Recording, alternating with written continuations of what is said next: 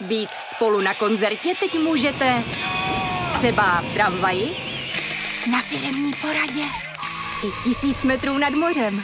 Jsme tu, abyste mohli být mezi svými kdekoliv. Tak zůstaňte ve spojení díky datům na naší nejrychlejší mobilní síti v Česku. T-Mobile.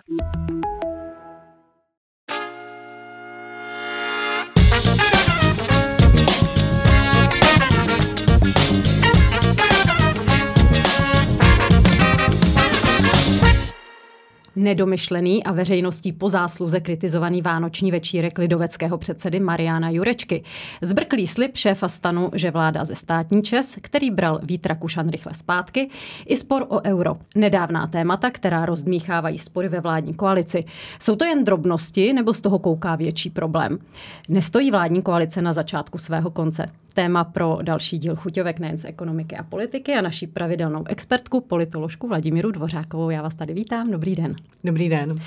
Politolog Jiří Pehe napsal ve svém komentáři na Plusu. Vládní koalice působí na začátku druhé poloviny mandátu poněkud bezcílně, ba bezradně. Bez společných reformních cílů se chtě nechtě začnou drát do popředí především rozdíly mezi jednotlivými stranami, které se zatím dařilo překrývat společným úsilím dát do pořádku státní finance. Také se vám zdá, že vláda už vyčerpala svůj reformní náboj a že je bezcílná a bezradná? Ono se dá těžko říci, jestli vůbec se vyčerpal nějaký reformní náboj, jestli tady byly, nebo byly založeny nějaké jestli významnější reformy. Jako zdá se, že, že spíše se řešila aktuální situace a ad hoc problémy, což eh, samozřejmě také vyvolává určité napětí, protože vláda vždycky argumentovala, co nyní musí udělat, jako aby tedy nebyl v budoucnu problém, ale neříkala, co třeba po těch nepříjemných krocích chce říkat jako dalšího, nebo chce chce dělat jako dalšího. Navíc pokud by ty reformy eh, měly mít negativní dopady sociální, eh, znejistit veřejnost a podobně, vždycky chvilku trvá, než si veřejnost třeba vznikne, vůbec zvykne na nové poměry, tak uh, už je pozdě. To se všechno dělá jako v té první polovině mandátu a ta druhá polovina mandátu by měla být taková, že by jakoby ukazovala, že ty výsledky k něčemu vedly a že prostě jdeme dál. Nedělají tak to se, se prostě- retoricky prostě... asi říká, ale teď je otázka, Retorick... co přinese ta praxe. retoricky se to říká, ale nejsem si úplně jistá, jestli ta skutečnost bude taková. Samozřejmě pro vládu je docela příjemné, že teda ta inflace konečně klesá, ale zase je to spíš návrat k normalitě, než jako návrat k něčemu, co by mm, se dalo říci, že, že je prostě převratné a že ty lidi natchne. Jenom prostě, že už ten průšvih není tak velký, pravděpodobně, ale my nevíme, jestli se opravdu podaří do, na, jako dojít k těm cílům, které si říkají. Přece jen, ale Marian Jurečka má před sebou ještě poměrně velkou agendu změny v důchodech. Ivan Bartoš zase téma digitalizace dostupného bydlení. Ministr školství teď digitalizuje tedy přijímačky, zatím se to úplně nedaří, uvidíme, jak v příštích dnech. Ministrině obrany Černochová podepsala nákupy v 35. Jsou tu velká témata, takže je ta vláda, dejme tomu, akce schopná, drží pohromadě ještě nějaká ta budoucnost? Eh, takhle u této vlády, já bych říkal, že její největší přínos byl, že dva roky jsme neřešili, jak kdo s kým mluví, nemluví a kde jsou jaké konflikty. To, když si vzpomeneme do minulosti, co se dělo, kdy se prostě každý týden hovořilo o tom, jestli padne vláda nebo nepadne a kdo s kým teda má nějaké negativní vztahy, tak eh, řekněme z tohoto hlediska byly ty první dva roky poměrně stabilní.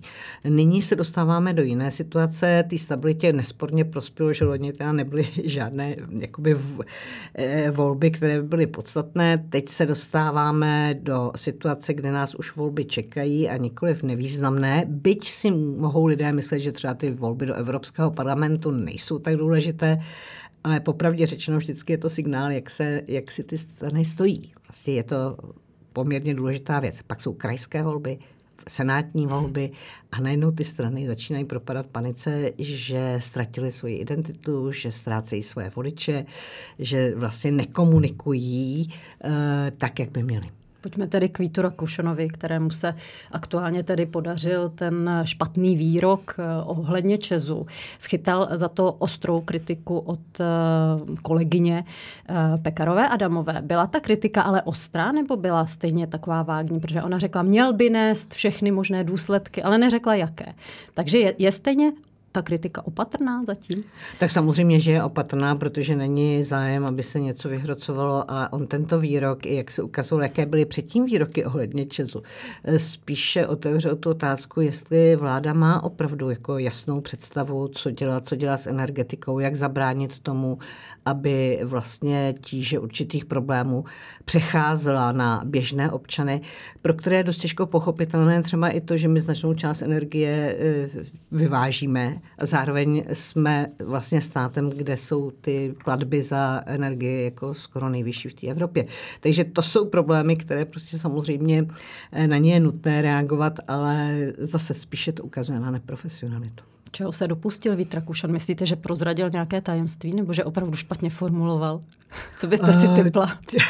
Já si myslím, že ani to tajemství jako e, neprozrazoval jako ostatně o tomhle problému, že by teda to mohlo dojít k nějakému si znárodnění Česu. Nebo ale to, že se o tom jedná nebo To už se o tom jednalo, to, ale já to si myslím, že to byl spíš takový jakoby zkrat, kterým chtěl jednoduše něco naznačit, že by tohle mohlo být řešení. Oni si politici neuvědomují, že prostě spousta věcí má vedlejší dopady, že prostě nejde jenom tak něco nadhodit a pak čekat, jako co, se, co se stane. Takže já si myslím, že to byla spíš chyba.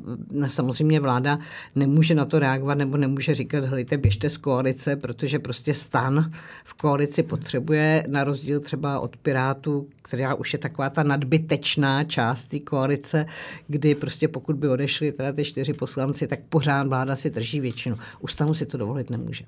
Co ostatně říkáte na ty výjezdy Víta Rakušana bez cenzury po různých hospodách? Jak to, jak to čtete? Je to už jeho nějaká předvolební kampaň? Samozřejmě, že to je eh, kampaň, která chce zviditelnit stan, který se prostě ztrácí v té koalici. Eh, on sám říká, že chtějí opustit teda tu bublinu, ve které politici žijí. Já si myslím, že to je ten asi nejméně šťastný způsob, jak opouštět bublinu. Může vypadat eh, pan Rakušan jako frajer, že se nebojí do hospody a pokecat tam s chlapama teda u piva. Eh, popravdě řečeno, pokud by opravdu chtěli znát ty problémy, tak eh, myslím si, že by měly být ty výjezdy mnohem cílenější v tom smyslu, že se nesejdu v té hospodě, ale že jdu jednat třeba s pracovníky ze sociálních služeb, jdu se podívat na úřad práce, hovořím tam s těmi úředníky, zastavím se i, i třeba na, na policii nebo měšťácích, aby, aby prostě sdělili, i jaký je specifický problémy té kriminality. To znamená, aby lidé věděli, že oni se zajímá o konkrétní témata. E, to, že řekne, že je to bez cenzury, což samo o sobě je trošku problematické, člověk by měl mít určitou autocenzuru, zejména třeba to, že se chová slušně a ne, nehovoří prostě nebo něco takového a že, že chce o věcech eh, komunikovat, tak to mám pocit, že jako se také příliš nepovedlo.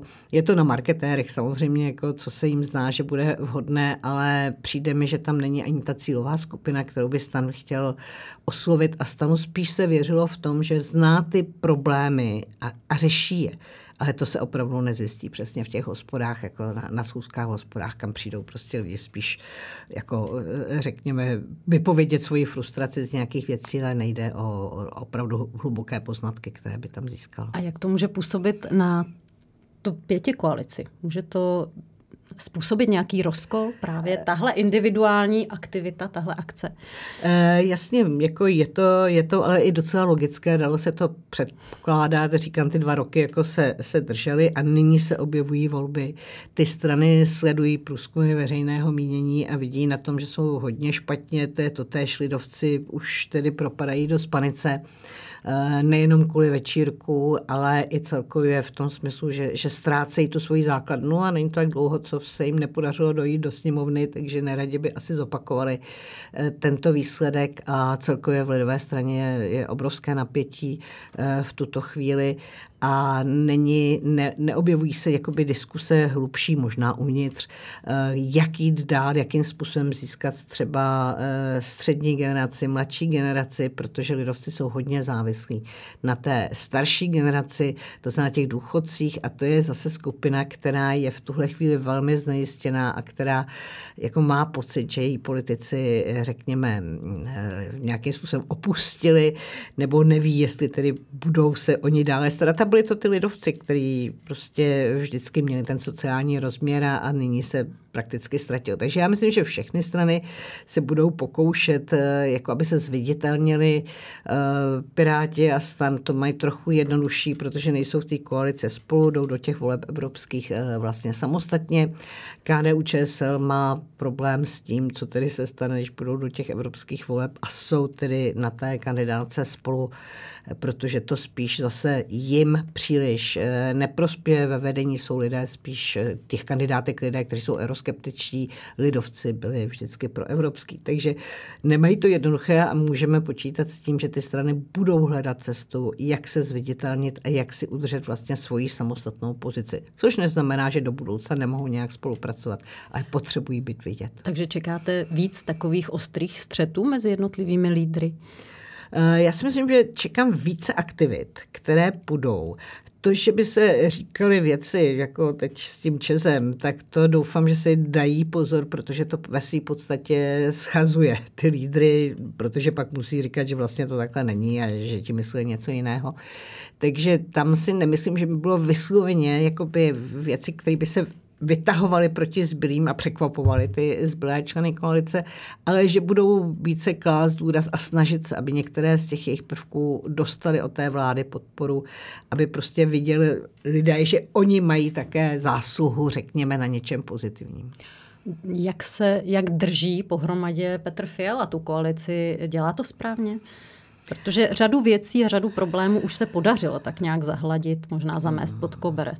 Já znám Petra Fialu dlouhá léta, je prostě z oborově, takže on vždycky byl člověk, který dokázal komunikovat, který eh, se snažil eh, přesvědčit eh, ty lidi nebo vyhledávat, vyhledávat něco, co by trochu spojovalo, což neznamená, že si nebyl vědom některých mocenských věcí a potřeb dělat některé věci mocensky.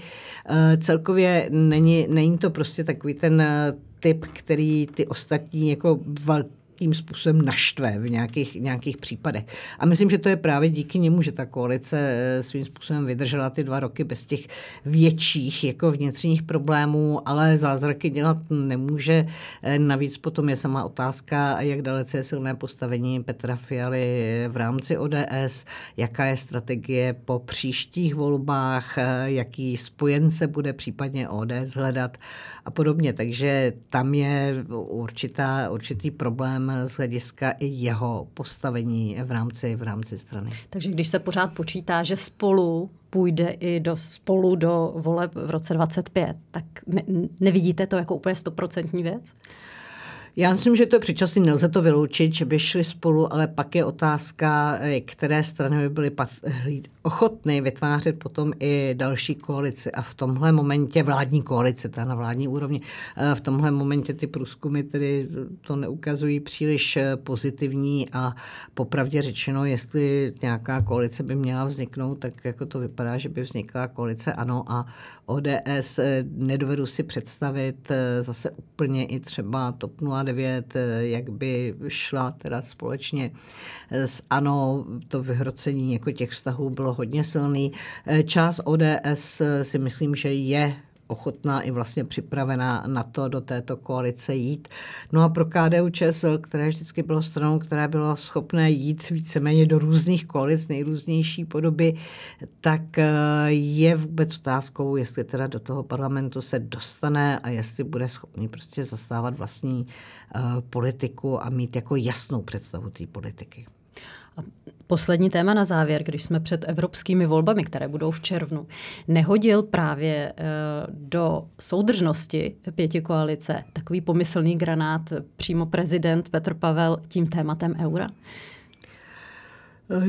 To bude asi rezonovat. To jako docela může být. Já bych tam viděla jako větší problém v tom, že vlastně tam kandidují spolu strany z různých jako frakcí, které mají úplně rozdílný pohled na, na tu Evropu a vedou to teda euroskeptici. Což, a i na to euro. Což vlastně. a i na to euro.